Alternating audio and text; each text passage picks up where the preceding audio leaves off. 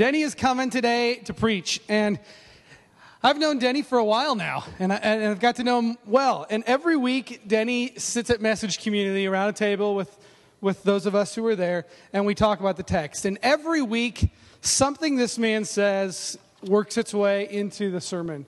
And uh, I always say that Denny gets a lot of the credit for what is preached from this pulpit, even if, or music stand, even if he always, isn't always uh, standing up here delivering the message. But uh, it's, it's really a privilege. I'm grateful for my friendship with you, Denny, and I look forward to you presenting the word today. Can I pray with you before you start? Absolutely. God, I pray for your anointing on this man today.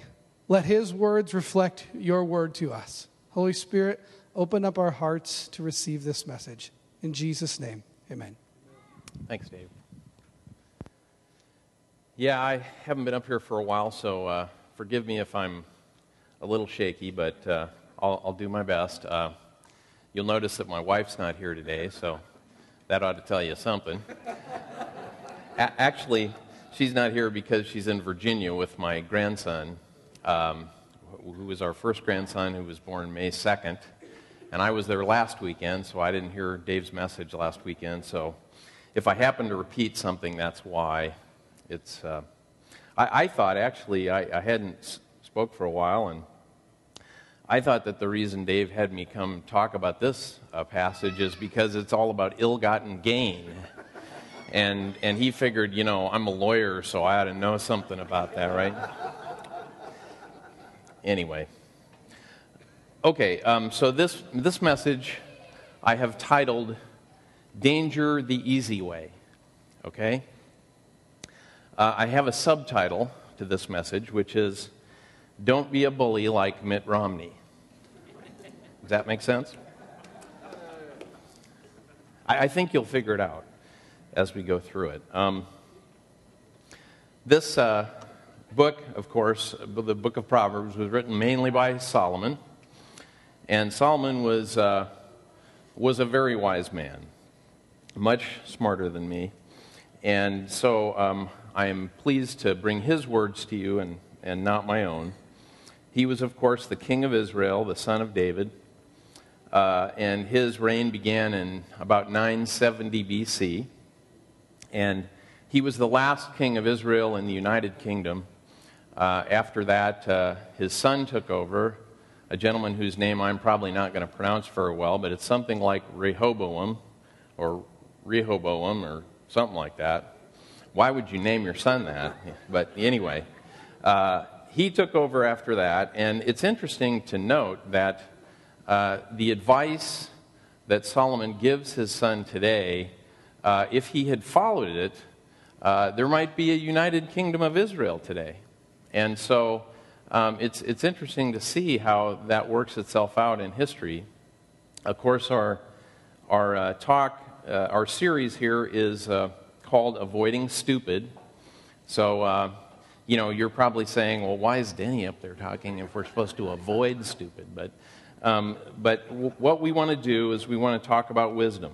And really, in the first nine chapters of Proverbs, uh, th- there's not so much Proverbs per se as uh, Solomon begins to give his observations on the concept of wisdom.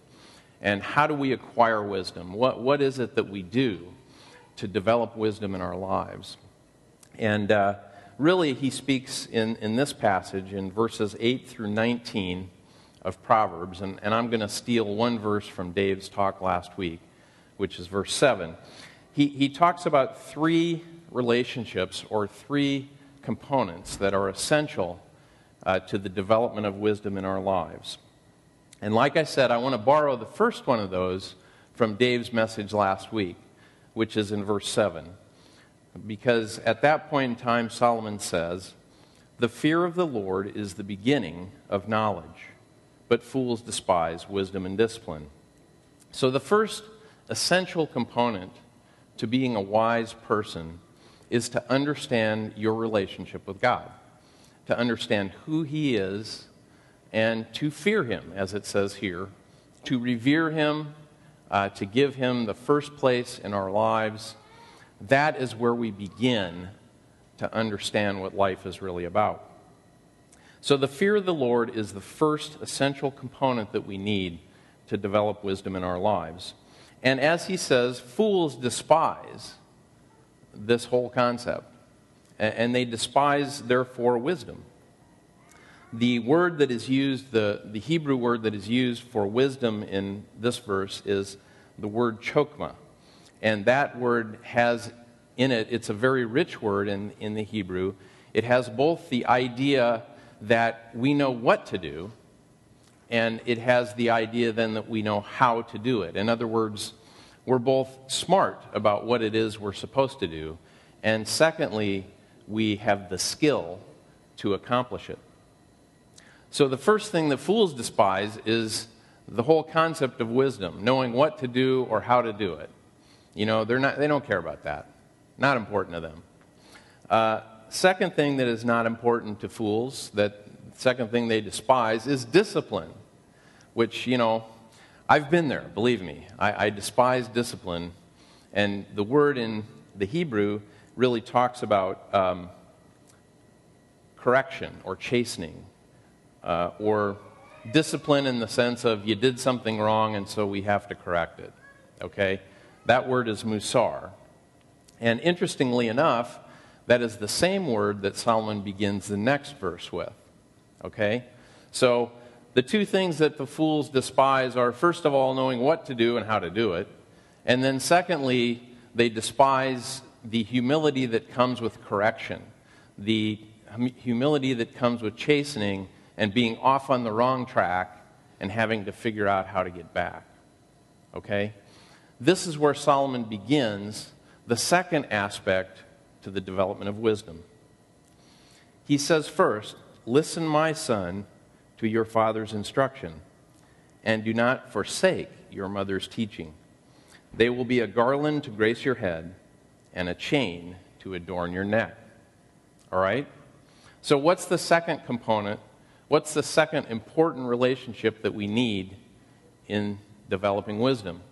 Well, it's the relationship between parents and children, right? And interestingly, um, the, the word that, that Solomon used in verse 7 for discipline, uh, he now uses for the word instruction in verse 8. He says, Listen, my son, to your father's instruction. In other words, he's talking about that role that fathers have in correcting their children. Uh, I don't know about you, but you know, when I was a little kid and I would do something wrong, uh, very often my mother would say to me, Wait till your father gets home, right? And, uh, you know, in any good family, uh, my family was not a great one, but in any good family, uh, there's a role for fathers to discipline and correct their children. And so when Solomon speaks of his father's instruction, in this verse, he's talking about that role that fathers have to keep us on the right path, to help us to understand the direction we are to go and to take. Um, and another thing I wanted to point out about this verse is he says, Listen, my son. And I would think that at this point in time, Solomon may be thinking of his son Rehoboam, uh, who will soon be king. Rehoboam took over, uh, Solomon had ruled about 39 years. Rehoboam took over when he was about 41. So uh, he had been Solomon's son for all of his reign, and I'm sure they had a good relationship and they spoke together about how things were supposed to work. But I kind of think of this passage as something that Solomon might have taught his son when he was younger.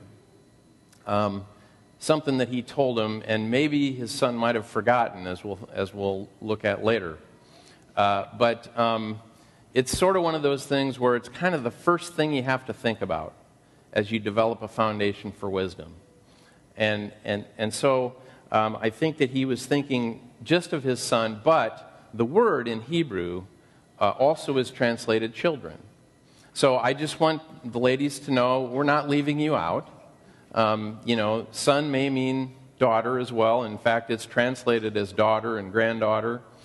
And so it's kind of interesting how God does this, but, you know, it's a great passage to talk about as we dedicate Ava today because uh, this whole concept is the development of wisdom, not just for sons, but for daughters as well, and in families as a whole. And so, uh, Solomon is kind of observing here that the first and most important thing that you must do to be wise is to understand who God is. The second and most important thing that you must do to be wise is to listen to your parents, to hear what they say. Um, and the word listen actually is most times translated here. It's also translated listen carefully. It's also translated obey. So it's a very rich word in the Hebrew. And it's not just to hear this thing in the, this ear and have it go out that ear, but it's to hear it very well, to listen very carefully, and to utilize that uh, instruction in your life. Okay? And, and not only does Solomon uh, talk to both sons and daughters, he doesn't leave out moms either, right? Um, because he then says, Do not forsake your mother's teaching, okay? And so it's extremely important not just to listen to the correction and discipline you receive from your father, but also listen to your mother's teaching. And the word for teaching here is Torah, okay? So it's mostly translated law or, or rules, all right? So all those rules your mom has for you, listen to them, okay? When mom lays down the law, you follow it, right? That's what it means to be wise. So Solomon says to his son, he says, first of all, uh, you must know who God is, and, and you must know who you are in relationship to Him. Secondly, you must listen to your parents, both your father and mother, because they have a great deal to teach you about wisdom. So, what is the third aspect to this? Well, um, I, I, think this begins the, the last section uh, of this passage, and it's a beautiful day out there, so I know you guys don't want to sit here and listen to me very long, so I'm going to try to be real short, all right? Um, but this uh, part of it lasts for the next set of verses, verses 10 through 19. And really, what Solomon is talking about here is our own responsibility in the development of wisdom, okay? Um, and he's talking about a specific aspect of it, which, I don't know, may have been something his son was dealing with at the time. I'm not sure. But basically, what he says to his son is you have a responsibility in developing wisdom and avoiding being a stupid person. Okay? Verse 10, he talks about sinners. He says, My son, if sinners entice you, do not give in to them. Okay? My son, if sinners entice you, do not give in to them. Now, the word for sinners, the root of it is the word to miss or to go wrong. Okay? So, what we've got here is a group of people who are headed the wrong direction. Okay? They're missing what they're supposed to be doing. And what they're doing here is they're making an effort to entice Solomon's son to go with them. Um, it's interesting to me that the root word for the word entice is to be simple. Okay? Simple in the sense of not very smart. And it's also translated to deceive. So it looks to me like what's going on here is he maybe a, has a group of friends who are not very smart, and they're trying to help Rehoboam go that direction as well.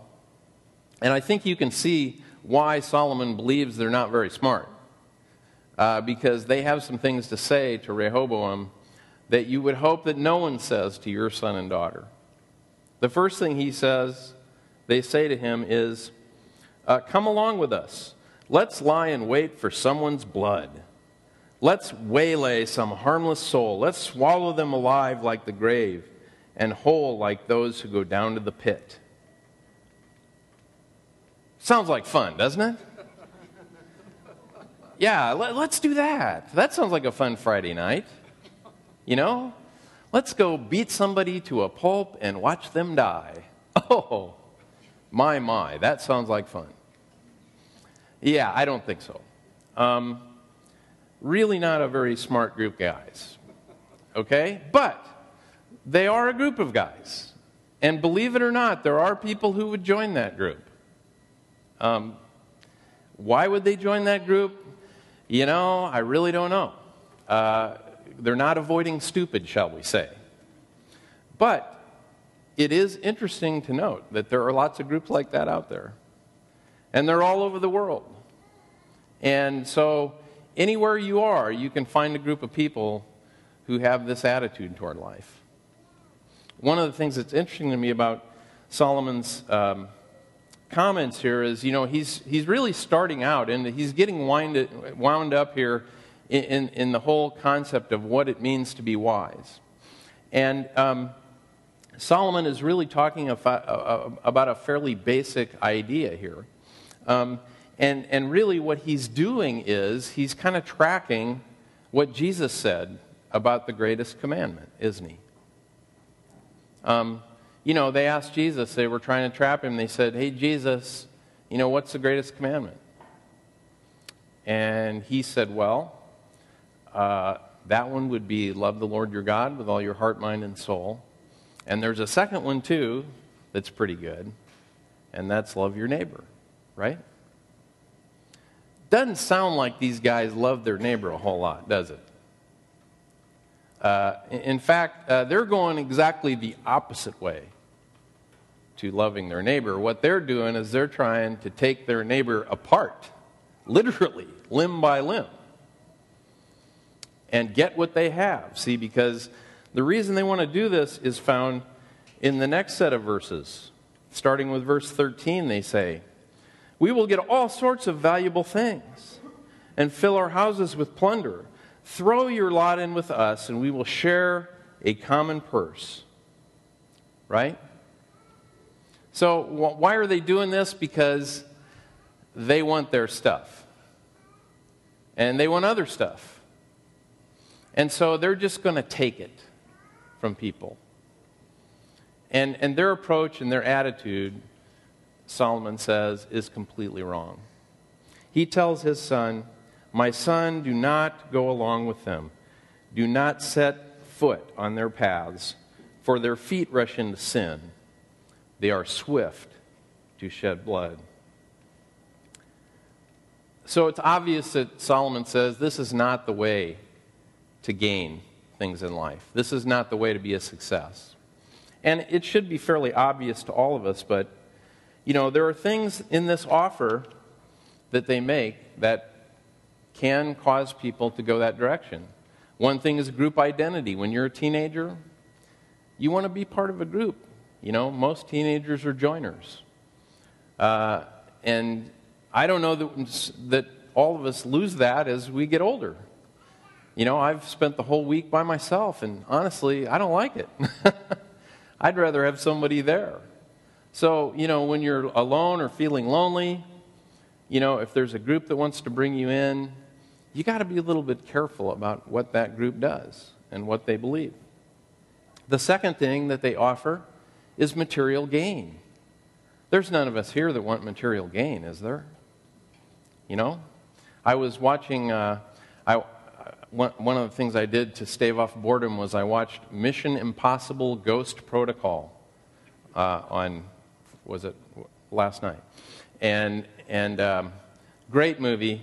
You know, I, I just love those movies where people are falling out of buildings and, you know, it's, it's, things are blowing. It's just a really fun movie if you're liking that kind of stuff. But it was interesting because when I finished the movie, it was about, I don't know, 10.30 or 11 o'clock. And um, I, I, flipped off the, uh, the movie, and the TV came back on. And there is Tom Cruise on, on Jay Leno. I guess this was Friday night. And um, they all kind of run together for me. And, and Tom Cruise is being interviewed by Jay Leno because he's in this new movie. I, I think it's called Rock of Ages or something. And so uh, you know, he's talking to Tom Cruise, and Tom Cruise is talking about his life, you know, and, and his boat and, and his uh, travel. And, you know, I'm sitting there thinking, man, if only I could be five foot six and have all kinds of money. That would really be something, wouldn't it? You know? Okay, I'm kidding. But, but, uh, but we do. We, we look at it and we say, gee, you know, it sure would be nice to have three, five, seven, a hundred million dollars. Don't you think? I mean, I would like that, I think. So, you know, when people offer you money, you don't just say, well, no, I'm not going to do that. Are you kidding me? A million dollars? No way. No way, I don't want that. No, we, said we, you know, these are the things that we consider part of the good life, right? We got all kinds of stuff. You know, we can do whatever we want, go wherever we want. And that's really what's being offered here.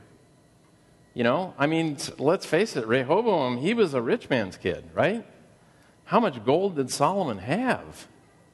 You know, and, he had like 700 wives and 300 concubines. I mean, the man had everything, right?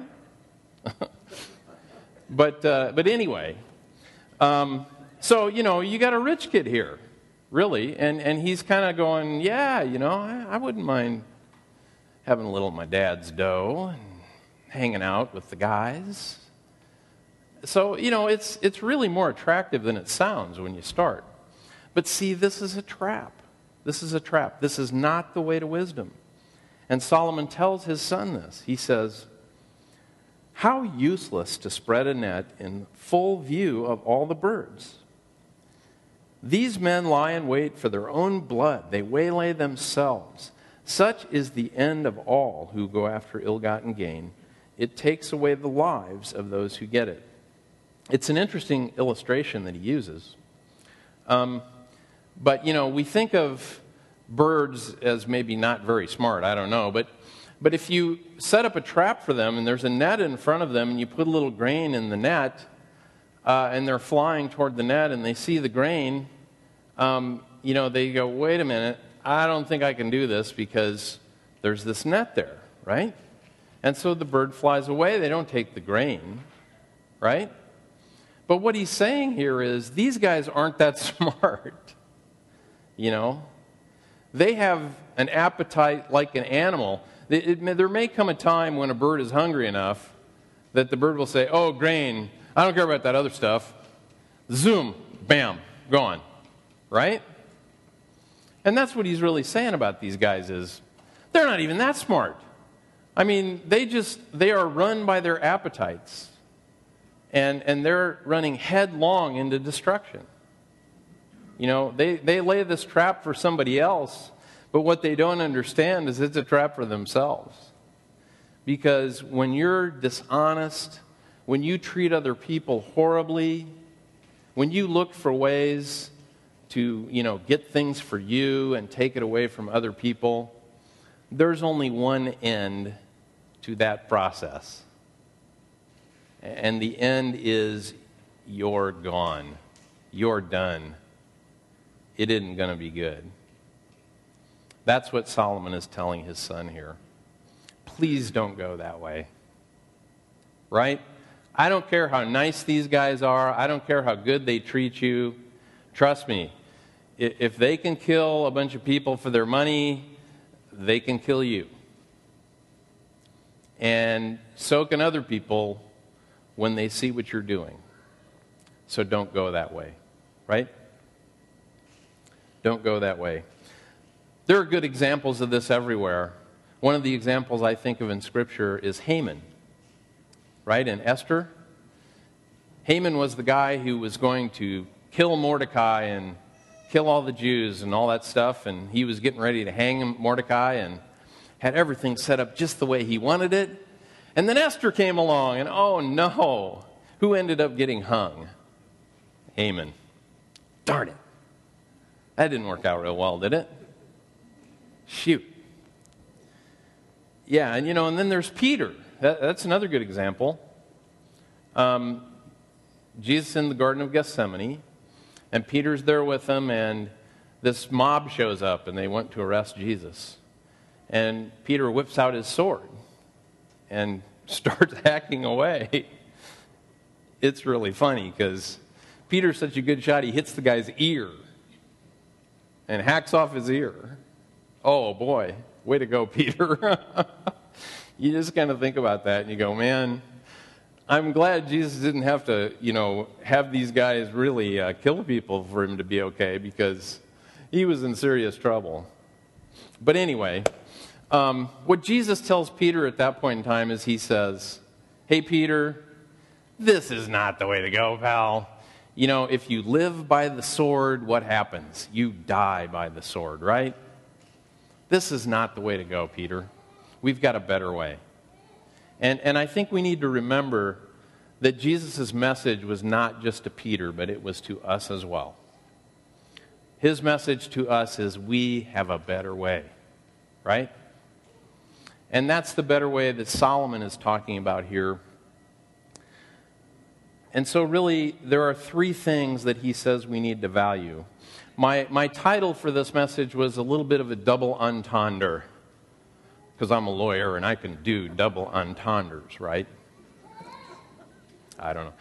Danger the easy way, okay? This is the easy way to get into danger, right? Follow the crowd, treat people badly, that's the easy way to get into danger. Danger, the easy way, right? Uh, you know, it's not easy to humble yourself before God. It's not easy to listen to your parents. And, and oh, by the way, parents, uh, you know, we have a responsibility in this process too. It's very, very important that our instruction and our correction, uh, you know, brings about wisdom, right? And that's not easy. It's not easy to teach your kids the right way, okay?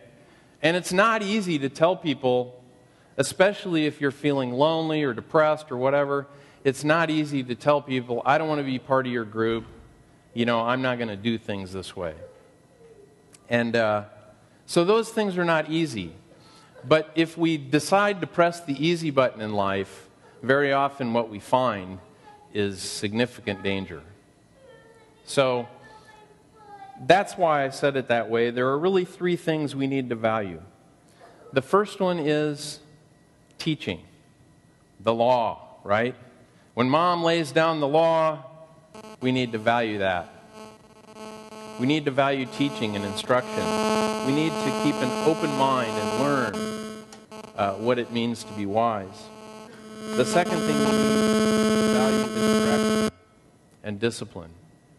It's, it's ex- extremely important for us to have other people around us who can help us when we're on the, right, on, on the wrong track to get back to the right way.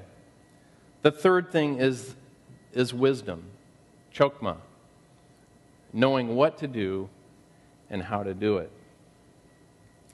We need to understand that there's no happiness in life with ill gotten gain. Um, do you think Bernie Madoff had a really good life? I mean, you know, he lived in a penthouse in New York City, drove whatever car he wanted, but, you know, I don't think Bernie Madoff had a good life. I think that Bernie Madoff was always looking over his shoulder.